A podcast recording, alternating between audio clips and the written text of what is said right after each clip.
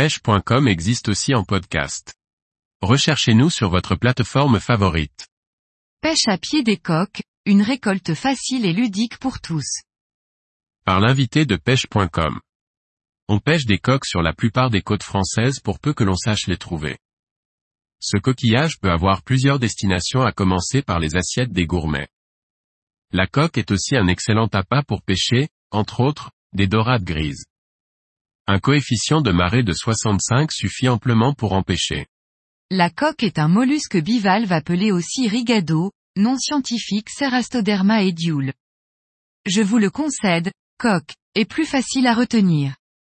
La taille légale minimum pour la pêcher est, sur tout le littoral français, de 3 cm, même si sa taille adulte est de 4 cm.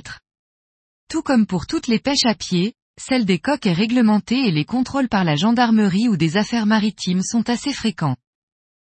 La FNPP, Fédération nationale de la plaisance et de la pêche, a conçu, il y a déjà quelques années, un petit outil très utile afin de vérifier si vos pêches de coquillages sont conformes à la législation en vigueur. Ce petit pied à coulisses ne prend guère de place dans les paniers ou dans la poche. Vous pouvez en trouver dans les magasins d'articles de pêche, mais aussi dans bon nombre d'offices du tourisme pour une somme modique. Si vous n'en trouvez pas dans le commerce, vous pouvez entrer en contact avec la fédération qui, sous réserve d'une quantité minimum, peut vous en expédier. On trouve les coques dans les fonds vaseux la plupart du temps et la main pourrait suffire pour les pêcher. Néanmoins, on trouve dans le commerce des grattoirs très pratiques pour ce genre de pêche, y compris pour celle des palourdes.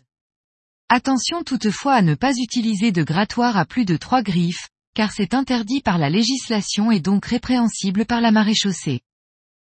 Les coques se nourrissent de petites particules fines qui, si vous ne les faites pas dégorger, apporteront un croquant plutôt désagréable sous la dent.